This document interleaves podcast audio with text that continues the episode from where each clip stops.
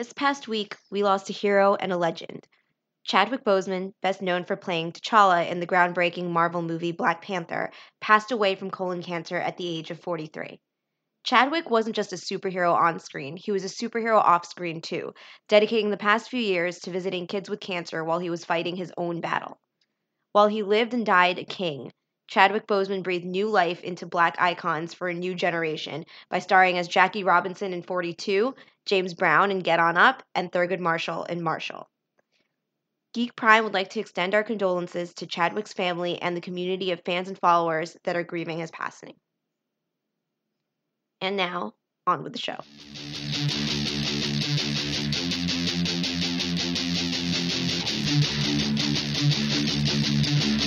DC Comics and Warner Brothers held their first ever fandom event, and it was action packed with new trailers, first looks, announcements, and celebrity filled panels.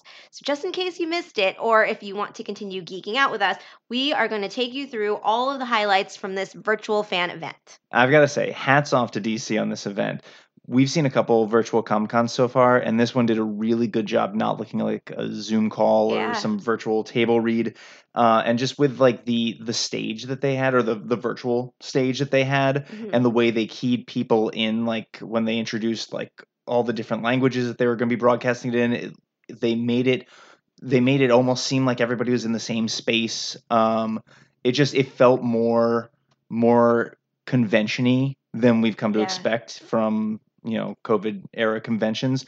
Uh, and it could be something. I mean, it might be a little late, but it could be something for other cons like New York Comic Con's Metaverse next month to kind of take a page from if they if they can. Yeah. Um, and if not, you know, I mean, we might be in this in into next year. So maybe maybe if uh, if cons get held early next year, like Emerald City's dates, you know, this could be a way to go for them. I mean, hopefully, hopefully we're out of this soon. But you know, they at least adapted to the medium. I think. I but- agree. I, I totally agree.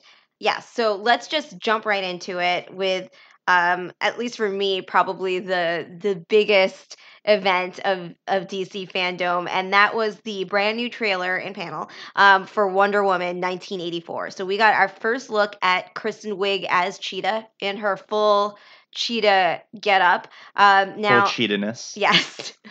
um, now, I'm admittedly one of those fans that was going to love this movie no matter what. So I am going to put that disclaimer out there for anything I say. Um, I was going to love this movie even if it was a bunch of like stick figures in a shoebox. Like and you I, know what? That's fine. We're all we're all fans first of something. You Yeah. know.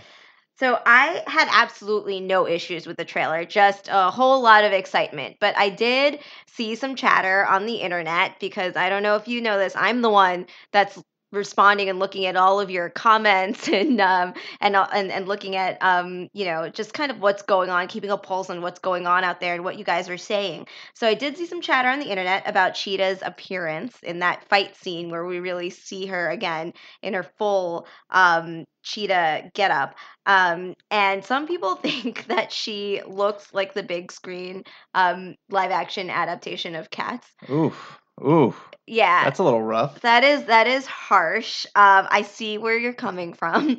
I did see some like CGI-ness that you know they kind of when they you know in previous interviews and stuff when they were talking about what Cheetah looks like they said they promised a lot of practical effects. So they said that there's going to be just like lots of makeup and other, you know, wardrobe and stuff and other practical effects that's going to make her look like the character Cheetah. And it, and they but they didn't they didn't say they weren't going to mix it with digital effects. It just Yeah. sounded like that there were there wasn't going to be that much digital involved. So I guess um it's still a little too much digital for some people. Um, for me, I, honestly, I guess I just expect superhero movies to be heavy on the digital effects. And the first movie that comes to mind where I was just so hyper aware of the digital effects. I mean, obviously there was the first um, Iron Man, which we've rewatched a couple of times. Um, I mean, there are excellent digital effects, and it's it's a lot easier to do a you know metal bodysuit in in digital as opposed to fur. I think that's a little Mhm. trickier, and, and no one's really nailed yeah. it.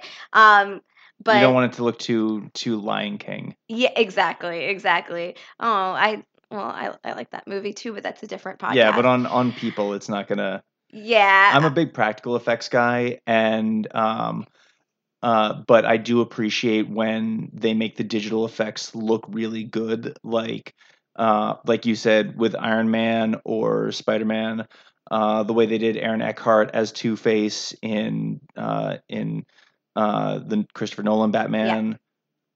So so yeah, I mean, but also again, just to bring it back to the the point that I was trying to make, if you look at the early Marvel movies, the like you know the, the Iron Man's, Captain America, the the you know Thor, even like the first Avengers movie, it was you know digital effects galore like you know and Yeah, yeah. and and so I just kind of expect every superhero movie to look like that. And I don't think that there's any problem with that. I think it's hard to make a woman look like a cheetah and um and do it convincingly. There's it's so, you know, I I have the kind of imagination that that can can I guess process Kristen Wiig as Cheetah, but um I guess we'll see. I guess we'll see when the you know Yeah, when the and movie comes out. I felt like there was a very um, uh, Michelle Pfeiffer in Batman Returns vibe to her. The Michelle Pfeiffer's take on Catwoman, uh, Kristen Wiig seemed to be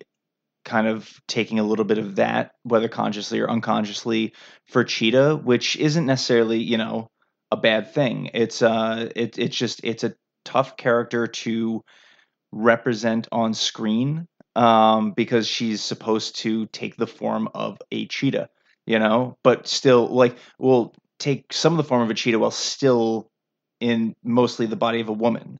So it's it's a very weird. Th- it's very easy to draw, um, and it's easier to explain why she doesn't carry around a you know a, a costume everywhere. She just you know looks like that. She transforms into that. Um, but yeah, it's just it's just a weird thing to translate on screen. And honestly, kudos for them for uh for trying it. Um, uh, Cheetah goes back to some of Wonder Woman's oldest comics. She was actually so this is this is a this is a fun little fact because I know that you back in college wrote a paper on Wonder Woman, so you know all about the creator of Wonder Woman and how she was kind of created by uh, by um, was he a sociologist I think? Um, Psychologist. psychologist okay. So um, so Wonder Woman's always had this like underpinning of psychological science behind her and Cheetah is no different. She was created not by the the not by the the creator of Wonder Woman but by a different uh, psychologist who um, uh, and wrote for DC, I guess, in in the uh, in the golden age. And so he created Cheetah as this representation of what were called then maladjusted emotions, like jealousy and things like that. And kind of she intrinsically, like inherently needed Wonder Woman as a counterbalance, as like a kind of like yin and yang kind of thing. And Mhm. that's why, so she was kind of like the split off um like bad emotions that need the balance of the good emotions and so it's, very interesting but that's not the the cheetah that we're going to be seeing in the movie. This is going to be uh, barbara ann minerva. She's the third version of cheetah uh, because you know uh, most most villains and even some heroes you know there's a there's you know a couple versions of them uh, as the as the years go by. And so this one uh, was an archaeologist from england um, and she is uh, on this archaeological hunt in Africa, and she comes across this this murdered uh, cheetah spirit guardian, uh, and she's promised immortality if she takes the place of this murdered guardian, and she just hears the immortality part. She doesn't care about the rest, and um, and so she doesn't realize that she's going to take the form of a cheetah um and so she you know she gets this this kind of curse uh going on and becomes obsessed with wonder woman's lasso of truth and for a long time tries to that that's a big plot point between the two of them is is cheetah trying to get the lasso of truth away from wonder woman. So there's a that is very likely the jealousy and and anger is you know we saw in the in the trailer kind of seem to be cheetah's driving emotions in the in the trailer. So you can see that she's a pretty pretty faithful representation of the character on the screen. Yeah, and but you know, just despite all that, despite this this yin and yang and this good versus evil and this, you know, fighting for truth and versus, you know, this maladjusted sort of quote unquote woman, um, you know, what we learned from the panel is that that Gal and uh, And Kristen, Kristen, yeah, actually, were, you know, became quite good friends working Yeah. together, and were constantly cracking each other up. And I think one of my favorite stories that they told was uh was that they were doing a stunt scene together, and um, I believe it was uh, Gal was supposed to make some sort of move on Cheetah, but her gauntlet accidentally gets stuck on Oh, Kristen yes. Wiig's wig. Um, and she like basically yanks the wig right off yeah. and they just like ended up laughing for like a really long time so i was like i really liked seeing again they did dc fandom did such a great job making us feel like we were at an actual convention and i really loved you know seeing the cast interact with each other and, and laugh with each other and and I, it just made me that much more excited to see see it on the big screen but yeah, and taking the fan questions was really cool too. It, it- Yeah. it, it was almost like when you're in the when you're in the main hall and you know they tell people, all right, if you could just line up at the microphones and they put you on the screen, uh, and the and you know the actors or the producer Oh, or whatever yeah. respond to you. They it almost it almost felt like that. I mean, Gal responding to every picture of every Wonder Woman cosplay. yeah, that was sho- great. That was That was great. incredible. That was so incredible. Um, but let's talk about you know on on the more newsworthy side, we also got um a little more information about Max Lord. Uh, so I was super excited for Max Lord because I was a huge uh, Justice League International fan when I was a kid. Um, mostly because it it had Booster Gold in it, and I just loved like uh, Batman was my favorite superhero, but Booster Gold was just oh so good.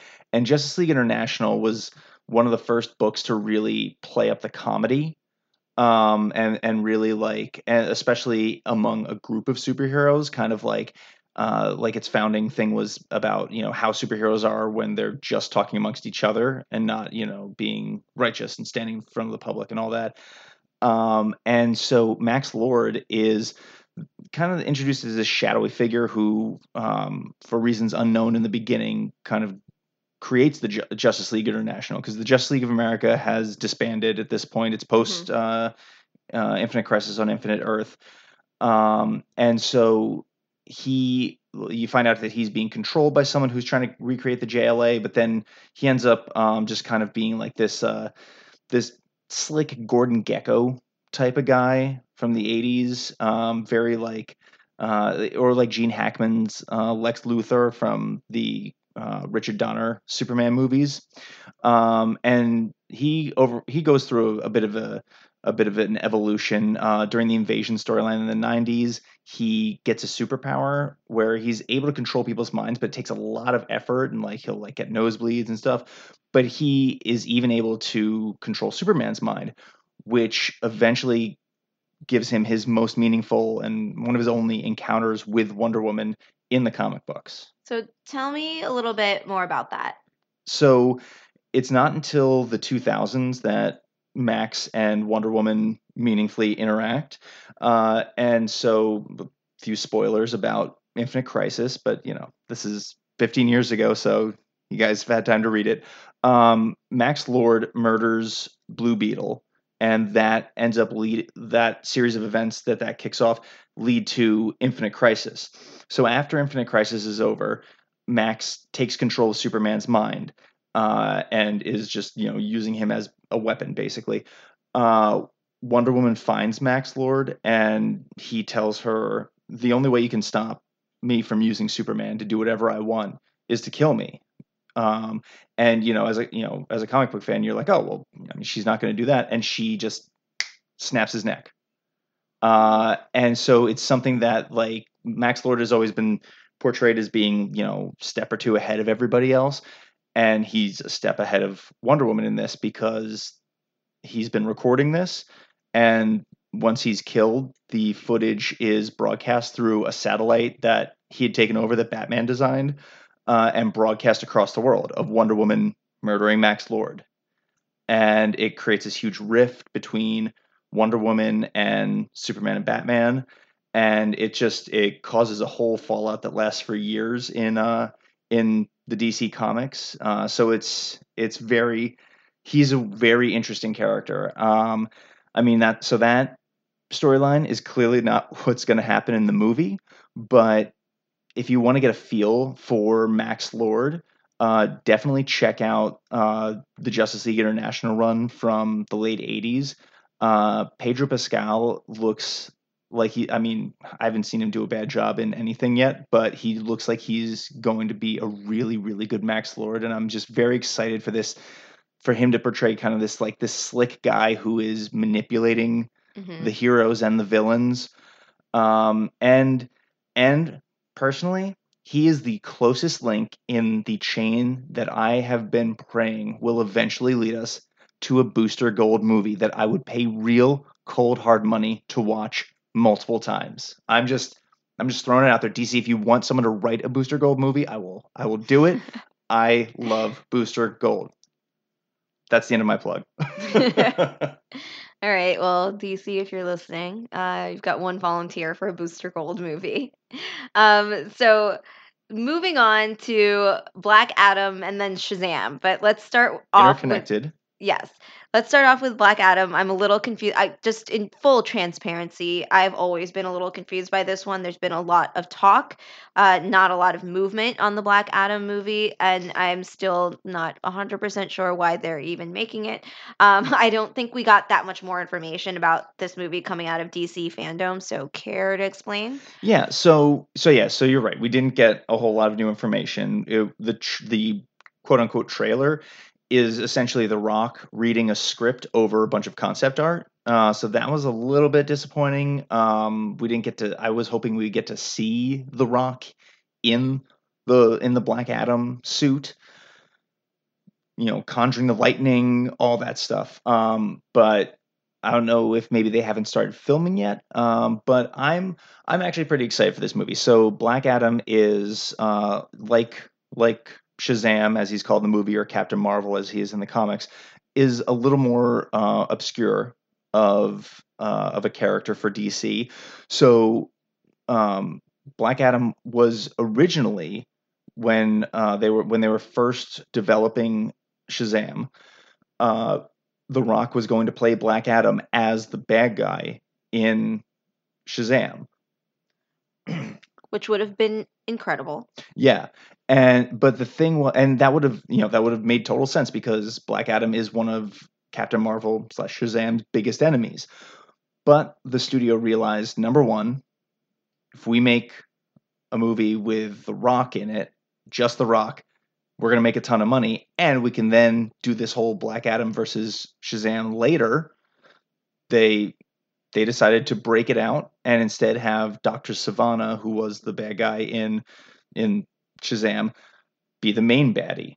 Uh, and it, I mean, it worked out. Dr. Sivana is a clearly established villain in in the Captain Marvel Shazam world, but basically, Black Adam is an ancient version of Zachary Levi's character. So just like Asher Angel slash Zachary Levi when he's in his superhero form was chosen by the wizard, uh, Black Adam, who whose name is Teth Adam, was chosen in ancient times, and he was, you know, supposed to be a hero, just like just like Zachary Levi's superhero is. The problem was uh, he had grown up in this brutish ancient world that was just, you know, it was kind of a kill or be killed thing, and he started to act not so superhero-y and ended up uh, stealing some of the wizard's power to keep for himself. And he's been in the in I think what what we're gonna see when we finally see him with Zachary Levi is that he's been locked away for a long time, um, either physically like underground, like uh, like Apocalypse was in X Men, or isolated in this in this remote kingdom that he's been ruling over for thousands of years. It could go either way, and it's it has in the comics. Um, so so that that's going to be the Black Adam movie. It's going to be very cool. I'm excited to get more news about it. As we get more news about it, we are gonna we're gonna analyze that. Yeah.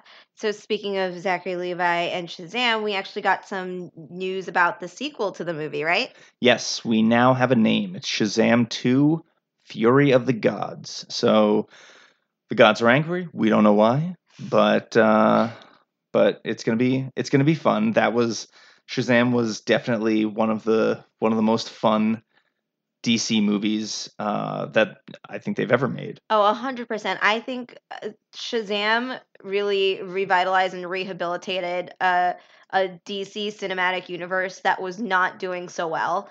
Um, that had a couple duds and and made a couple missteps. Yes. And I think Shazam gave people what they expect and what they need and crave from superhero movies. It was lighthearted, it was family friendly, it had really wholesome values that were reflected. I mean, like, you know, every minute of that movie, I, I adore that movie, Shazam. I think it's really underrated. I recommend it to everyone before I recommend that they watch Suicide Squad, Justice League. Like the only thing that I would recommend over Shazam is is Wonder Woman, um, Mhm. like the original Wonder Woman movie. But like, I recommend it to everybody as like you know if you want to see the best of what DC can do and, and what the best of what DC has done, you know. Big screen wise, lately I think Shazam was it. It was Yeah. just it, superb casting, an incredible story, and it's a, it a it's an obscure hero, but it's the hero we needed, and it's the story that we needed. Yes, yes, and and I will say I do think the gods might be angry because it might have something to do with Billy giving his adopted siblings their powers at the end of uh, at the end of the first movie. So that might be uh, why the gods are mad. And the panel itself was very fun. It was very in keeping with the whole feel of Shazam as the whole Shazam vibe. Uh, so the comedian Sinbad showed up, and there was there was at first um, when he showed up, there was a lot of speculation like, is Sinbad gonna be in Shazam two? Uh, but I think uh, just from the context of the panel, I think it was more of a joke. So I wouldn't count Sinbad out just yet because during DC fandom they did release this quote unquote unofficial poster. It looks like it was like hand drawn in like marker and and like yeah, yeah, it's the one that uh, that one of the one of their co-stars uh, held up during the uh, during the panel. Yeah, yeah. So um it's a it's a fake poster for um Shazam Fury of the Gods and Sinbad is in the poster. He is okay. front and center right, well, in the we'll middle see. in the middle of Zachary Levi's chest. So I mean, it could again, it could just be them keeping a joke going. Um in which case that's hilarious. I think it was just again DC doing a really good job at this virtual con by just like having these little like funny things and funny moments because you can have like surprise guests like that without having to book someone and fly them all the way in. You just say, "Hey, Sinbad, can you pop your camera on for a minute and just like riff with the with Zachary Levi a bit?" And you know, he apparently was game for it. Let's move on to Suicide Squad. So, the full cast of the Suicide Squad was revealed in a teaser trailer that was pretty much an homage to James Gunn and his genius. So, some of the cast is not a surprise. It seems like James Gunn has a roster of favorite actors that he likes to work with. For sure. The previews showcase tons of stunt work for Harley, which I am super psyched about. And James Gunn himself calls it, quote, by far the biggest movie I've ever made. So suffice it to say, I am so pumped for the new Suicide Squad. Yeah, it's really interesting because this movie, according to Peter Safran, the producer, is going to have this this '70s war movie vibe, apparently, which is which is a little different for a movie that takes place in a superhero kind of universe, even for an anti-hero movie. Yeah, but if you look at why he said it has this sort of retro um, war vibe, it's actually because he said he was inspired by the 1967 war film The Dirty Dozen. Which is essentially the Suicide Squad in real life. Exactly. So it does make sense. So I kind of love that. I love that sort of drawing on um historical film. yeah, Yeah. and as far as we know, this is going to be essentially a sequel. They're not erasing the first Suicide Squad movie; they're just kind of doing a reset. Uh, and Idris Elba, I know there was a lot of a lot of speculation that oh Idris Elba is going to play Deadshot, uh, and he was originally in talks to play Deadshot, but then they changed him to Bloodsport so that you know Will Smith could come back at some point. So for whatever reason, a lot of the a lot of the characters from the first movie have been killed, moved on, whatever.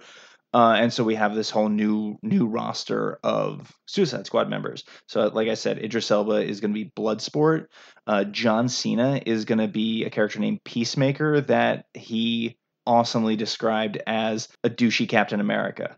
And that's kind of the direction that James Gunn gave him. And uh, I mean, it's not wrong, but uh, it's just it's very it's going to be very funny to see that. Nathan Fillion is going to be TDK, and this is kind of like a rename for the character. That's his his real life nickname, the the character's alter ego's nickname. Uh, his his supervillain nickname is Arm Fall Off Boy, which sounds like a really bad translation of like a long like single German word, you know? good choice. Good choice renaming. it's it's very very literal and someone kind of just I think I feel like phoned it in at DC back in the day because his arm he can literally take his arms off and use them as weapons. I so think that's somebody be, probably thought it was funny. Yes. So that's going to be interesting to see in Suicide Squad. Uh, Pete Davidson is going to play Blackguard, who was uh, a member of the Thousand in the 80s, and another connection to Booster Gold. He was the the first person that Booster Gold fought in his his comics in the 80s. That's gonna be that's gonna be the DC version of Endgame is just Booster Booster Gold. Gold. Oh my oh. that would just be the best. I I I clearly can't contain myself. They're putting all the pieces in play. They really are. They really are. Um so then moving on, um, Michael Rooker is going to be in it because, of course, Michael Rooker. Um, he's going to be Savant. So in the comics, Savant is this heir to a fortune who uh, wants to be a vigilante. So he moves from, I believe it's Russia, to Gotham and kind of is dissuaded by Batman uh, from being a vigilante because he just does not care about collateral damage or other people. Uh, so then his his fallback after being a vigilante is to use his hacking skills to blackmail people. Um, and it, he's interesting because he has a non-linear memory, and so when he uh, at one point when he's being tortured, that like kind of saves him because the information can't be extracted out of him because his his memory isn't isn't like beginning, middle, end. It's like all jumbled up. It's weird. Uh, he's a very weird character. I'm expecting Rooker to be very weird. I'm excited for that. Um, and uh, and we still don't know who uh, Taika Waititi is playing. I don't care who Taika Waititi plays. I know. I just want some Taika Waititi. I know. I just love he is him. hilarious. What I would love is if um, if he played his character from Green Lantern, Hal Jordan's Oh, uh, buddy from from the uh, from the Ryan Reynolds Green Lantern. I think that would be great. I mean, he, I mean, it doesn't make sense because it's Suicide Squad. So unless like, because he was a computer expert, so maybe if they if they uh maybe like Amanda Waller got him to work for Argus or something. I don't know, but we'll see. So the movie that everyone's been waiting for, the the movie that's gotten all the hype um, and all the chatter online is Some good, some bad. yes, good or bad, uh, is the Batman. So just jump right into it. We got to see the first trailer, and the internet was on fire that day. Yes. So we got to see Robert Pattinson as the Cape Crusader. We got to see him as Bruce Wayne. I'm I'm not totally sold, especially like cuz you can hide a lot in the suit. Like like the suit really makes the bat in uh in Batman movies. But seeing him as just Bruce Wayne, I mean, it was just like it was a little weird. Like he had the like longer hair um, he looked very, for lack of a better way of saying this, he looked very Robert Pattinson. Like it was tough for me to see Bruce Wayne. So I'm going to, you know, take the 20,000 foot view of this. And I think, you know, it's really ballsy for DC to reintroduce um, a Batman to us. I think, one, the timing of it is a little weird. Um, yeah, with with Batfleck just recently. Yeah, and yeah. not totally. We'll talk about in a little bit. Not totally retired. Yeah, so there's there's Batfleck that was that I honestly think is still fairly recent to me. Very. Um, and and also it's it's just so difficult because this is a character that has been interpreted multiple times on multiple screens across multiple generations. Yeah. So there's like there's just honestly a lot of baggage attached Yep. to Batman that I think I think we need some space. I think you know coming off the heels of a, an already reinvented Batman, which would be Zack, Zack Snyder's Batfleck. Like Mhm. I I think there's only so much reinvention you can do. I think we all need a break. It's like I hate to I hate to make this like analogy, but it's like you know when Taylor Swift kept dropping like you know album back to back with uh, album and we were just all kind of tired of her and then she went away and then she came back with this awesome folk album like i think that i think that's the trajectory we need we need folk Batman. yeah i yeah honestly honestly i think i think batman needs to go away and think about his life for a little bit um and uh and then and write a lovely folk album but no, no yeah that's that's kind of how i feel right now it's just you know no i don't want to i don't want to dig on robert pattinson the same way everybody else yeah, is yeah. I never want to crap on on someone taking on the role because it's Yeah, a tough role to take it's a tough on. role and he's trying his best and everybody that's working on that that movie is trying their best to you know reposition and reinvigorate batman's fan base but like it's just And I will say, too many batman right yeah, now Yeah, that's true. And I will say the the first like the greatest Batman, um, Michael Keaton, uh, was known just as a comedic actor. And the the problem is everyone pulls it out every single time there's a new Batman now, so it's always uh, so it's kind of like losing its power. But people do note that when when Michael Keaton was Batman, uh, there was a lot of like Mr. Mom's gonna be Batman. Like there was a lot of a lot of how could he be? And he ended up being the greatest Batman. And I know a lot of people like Christian Bale. I have serious thoughts on why, on specifically why Michael Keaton is the best Batman. Um, and but that's like you said for another podcast.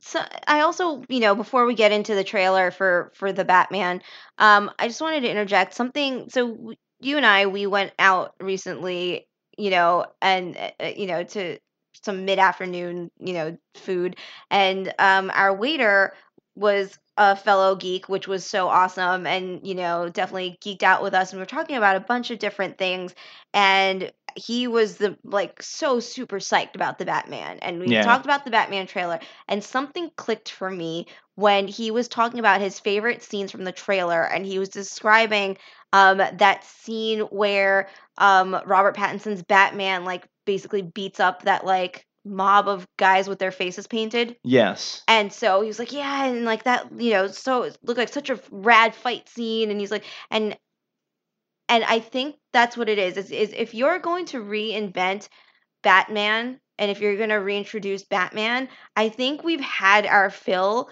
of violent action Batman. Yeah. I think we Yeah. had we had some really epic, great ones. Again, Christian Bale's Batman was, you know, a, a incredible, you know, violent action Batman, and I think Mhm. Batfleck was also, He was very violent Batman. yeah, he was a very very violent Batman. I think yeah, I think he's the world's greatest detective, and he hasn't been doing a lot of detecting in the movies a that hundred he's done. percent. I think or we've at least lost. we haven't. He hasn't. We haven't been shown him doing his world's greatest detective work. I think we've lost sight of Batman's Batman's intellect. I Yes. think it's it's become he's become something else.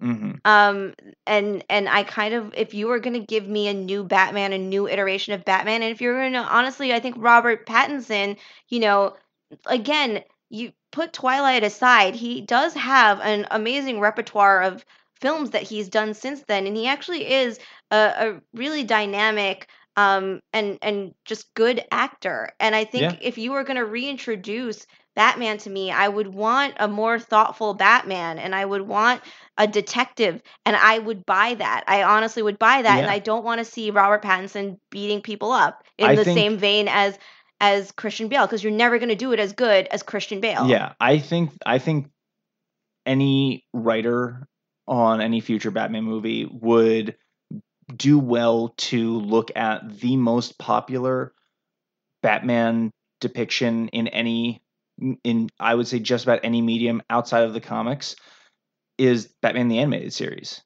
Everyone universally loves, loves, Absolutely. loves Batman the Animated Series and Kevin Conroy for his voice work on that show.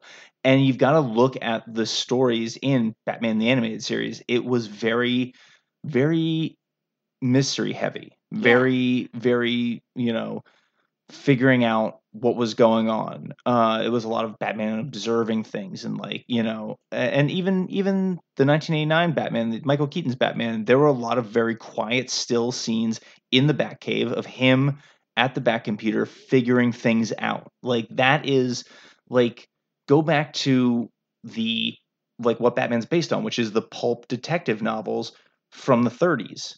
Like go back to that. Like look at that and pull that out and put it on the screen. You know, like that I think would play really well if you made a Batman movie that's more of a mystery movie than like a fighting movie. And maybe maybe they showed us uh, most of the fighting that's in the movie in the trailer. I don't know, but give us something more. Like we've had so much gritty Batman. I think we've gone really far down the gritty lane and not enough in the superhero lane. I think it's imbalanced right now, and that I think that goes. You know, I think that goes exactly to what you're saying. Yeah.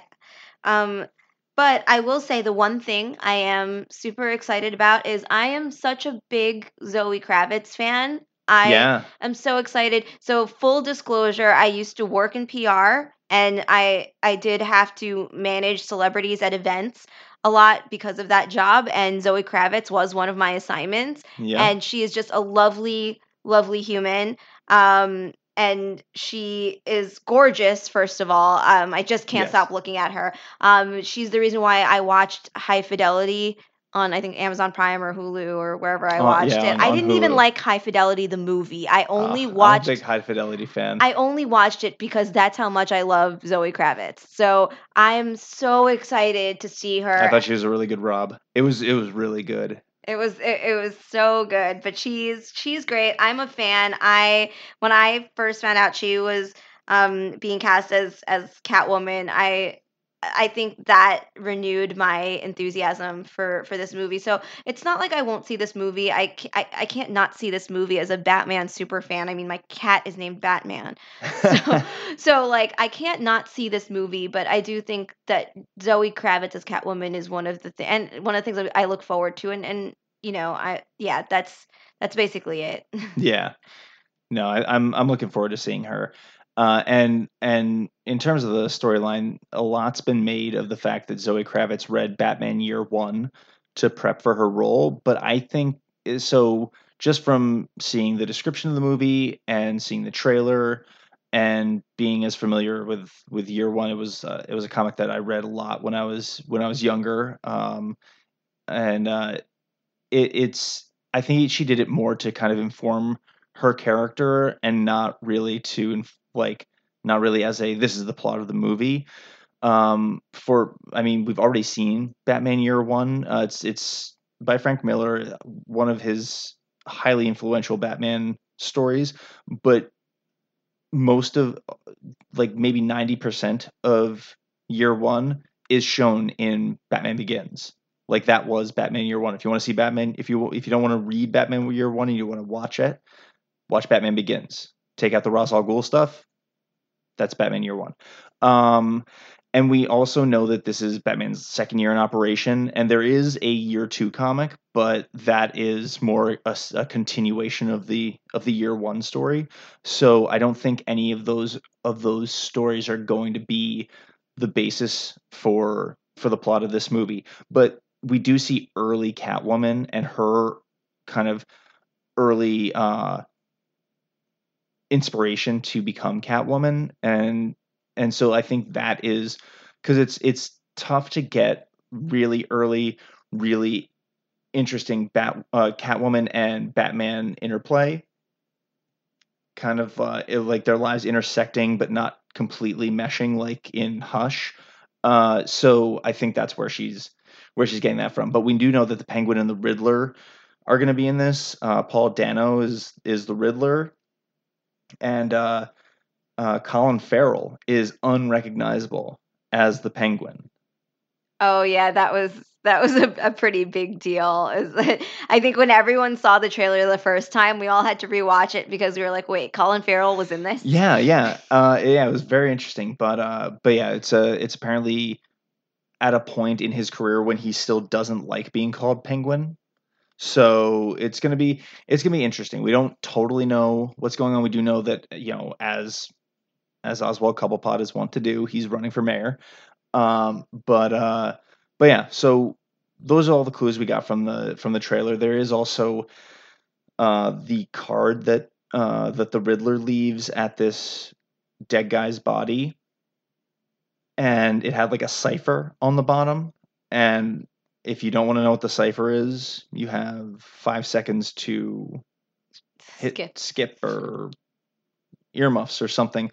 Uh, but basically, uh, on, on the card in plain English, it says, uh, "What does the liar do when dead?"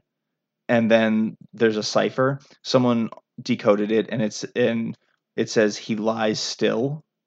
Little little wordplay. Uh-huh. He's still a liar, and he's not moving. So, um, so yeah, so that's so we know that like this guy is some sort of maybe corrupt corrupt police officer, corrupt official, but uh, but yeah, that's most of what we got from the trailer. So I'm sure there'll be another trailer, and then another trailer after that, and then the final trailer, and then we'll see the movie, and then we'll see most of the movie from the trailers because that's what they keep doing, which is annoying. I would like it if this was the only trailer we got. I mean, you just get to see the movie. Let's talk about probably the most epic moment of DC fandom.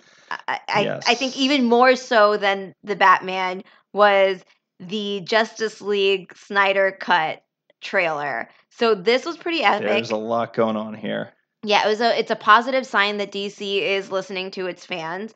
We got a trailer at DC Fandom for the Snyder cut of the Justice League movie. It looks amazing. There is no release date yet, but HBO is planning on airing it in 4-hour-long installments. But the full movie will be available to watch coming out next year. date. It's not coming out until at least January. Yeah. So don't don't hope don't hope for a bright spot in 2020. um, so so yeah, I think the interesting thing is that watching this trailer, it was it so much looked familiar to me that I went back and checked. It is mostly the original trailer for the Justice League before Joss Whedon took over, and it's it's funny because there's a lot of a lot of the scenes that were in the original trailer for Justice League weren't in the movie are now in this trailer. So we got like a lot of like maybe like it, you know, it implies that we're actually going to get to see a bunch of these scenes. But then it did also add scenes like finally getting to see Superman in the black suit after being resurrected. Um, I have some feelings on the whole death and resurrection of Superman storyline, but that is for another podcast. That that should be the tagline of our show. That That's, that's for another, podcast. podcast.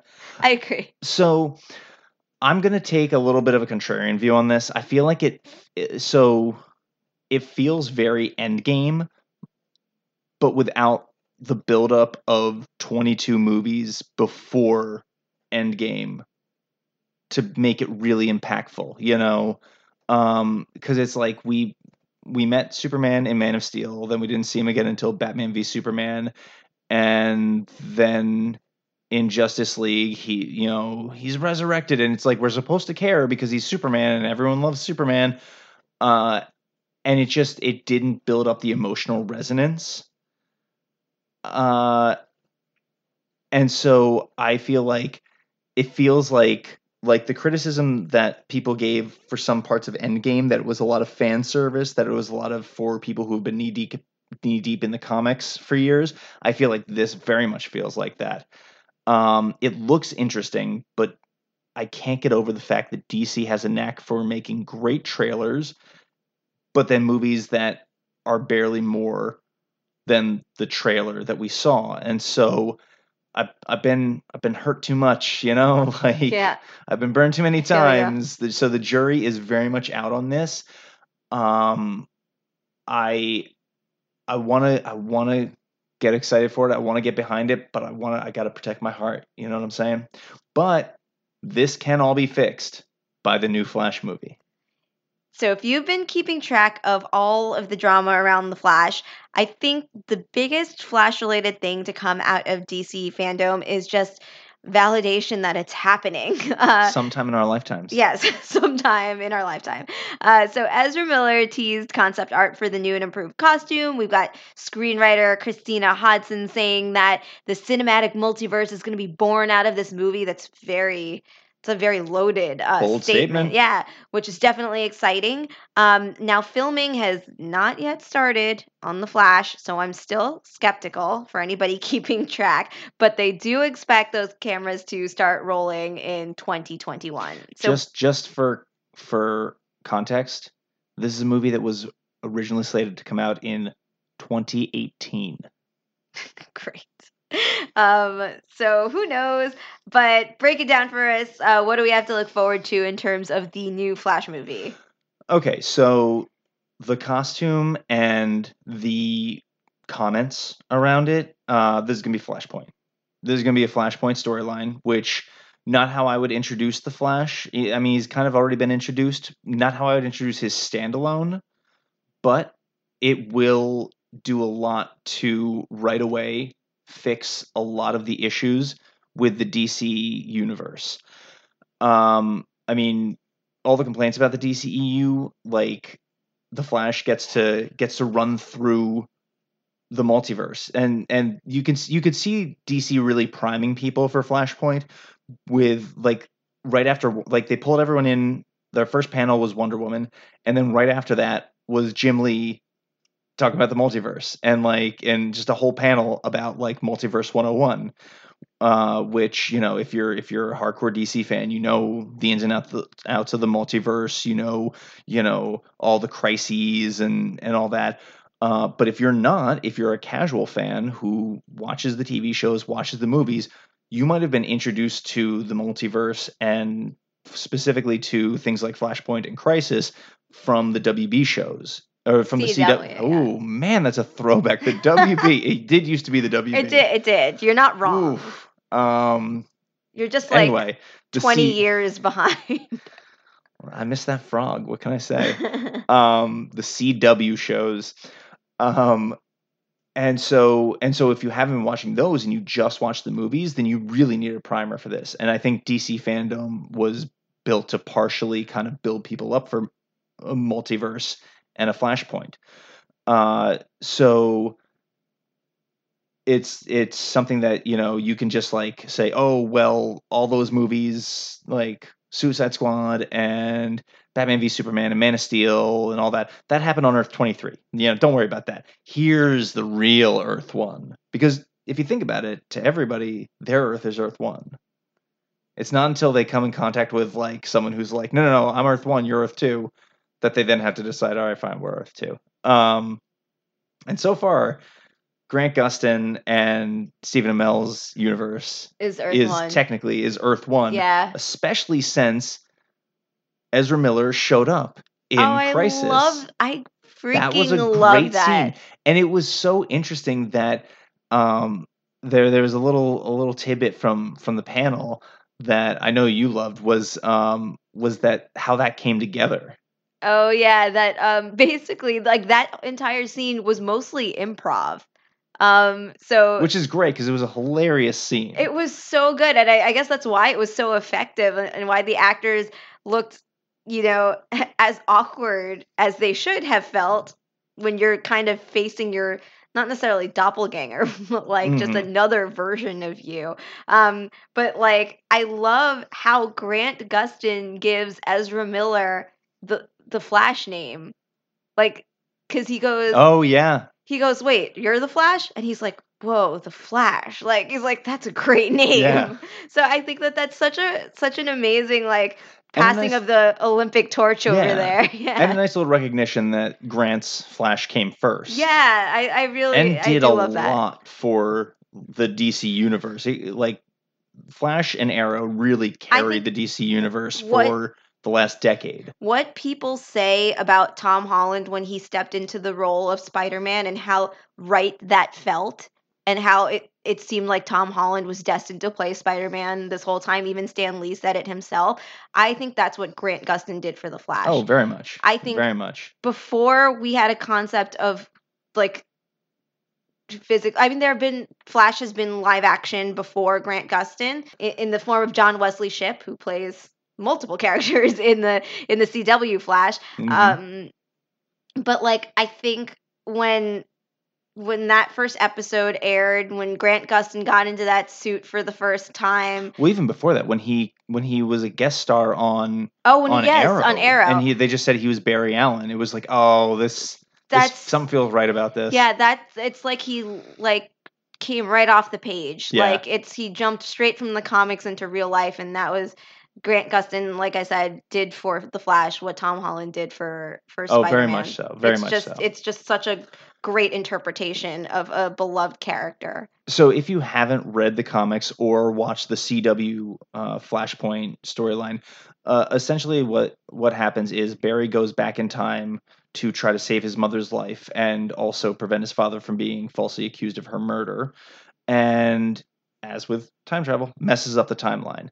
And so he has to, you know, learn about the multiverse and fix things. Uh, so it's been reported that we'll see Batfleck one more time. It's implied that it'll be a proper goodbye to his Batman.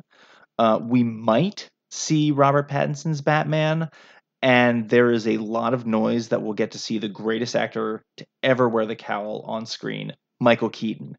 Uh, his universe is in his place in the multiverse has actually been established as Earth 89 in in the CW show during the Crisis timeline, um, where we see Al, you know Robert Wuhl's character Alexander Knox sitting on a bench, and you, we see Crisis happening in that universe.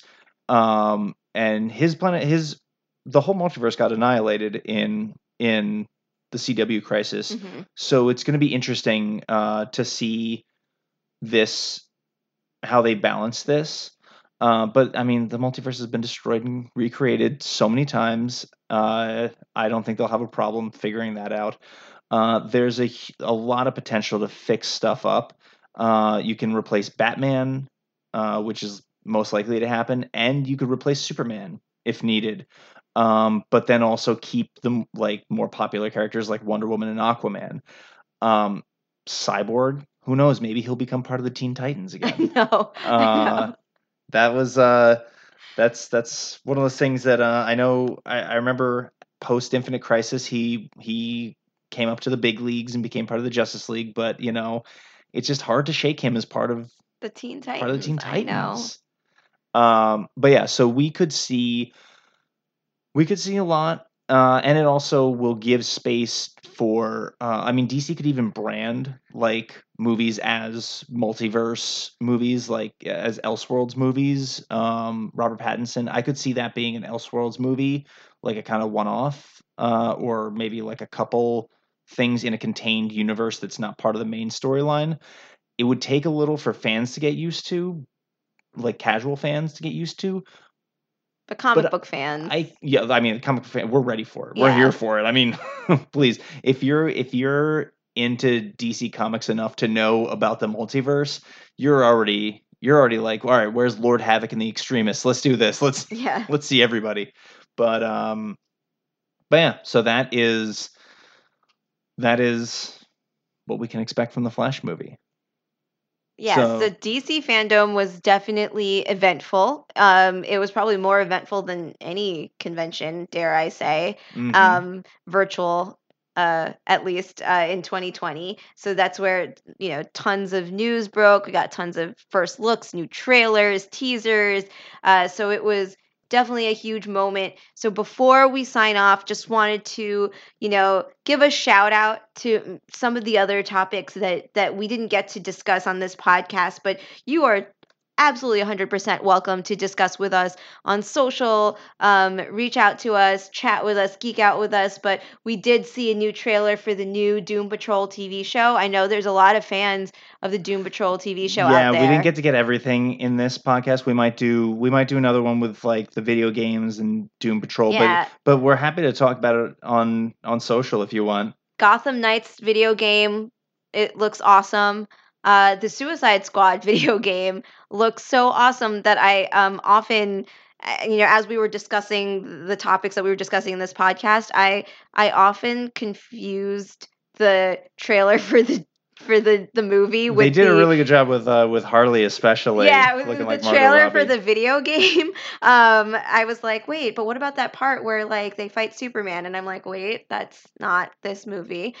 Um, that was a that was a video game, so that that looked really awesome. And then also something um, that's exciting for me, and I would love to geek out with you guys about is uh the the Sandman TV show, Neil Gaiman's Sandman. So yeah, definitely feel free to reach out to us. We, there's definitely a lot to talk about uh, coming out of DC fandom and just all things DC that's going on right now. It looks like uh, Marvel's kind of taken a little hiatus and. Yeah, yeah, a little bit of a and- and it's well deserved. I mean, they gave us Endgame, which is probably the greatest gift to all geeks. Um, yeah, uh, Yeah. you know it, it, like the most epic amazing thing that has ever happened to us so so they are you know totally fine to just chill out um but it does look like dc is stepping up their game and there's a lot to be excited about so definitely get excited with us yeah. I'm. I. I mean, I know.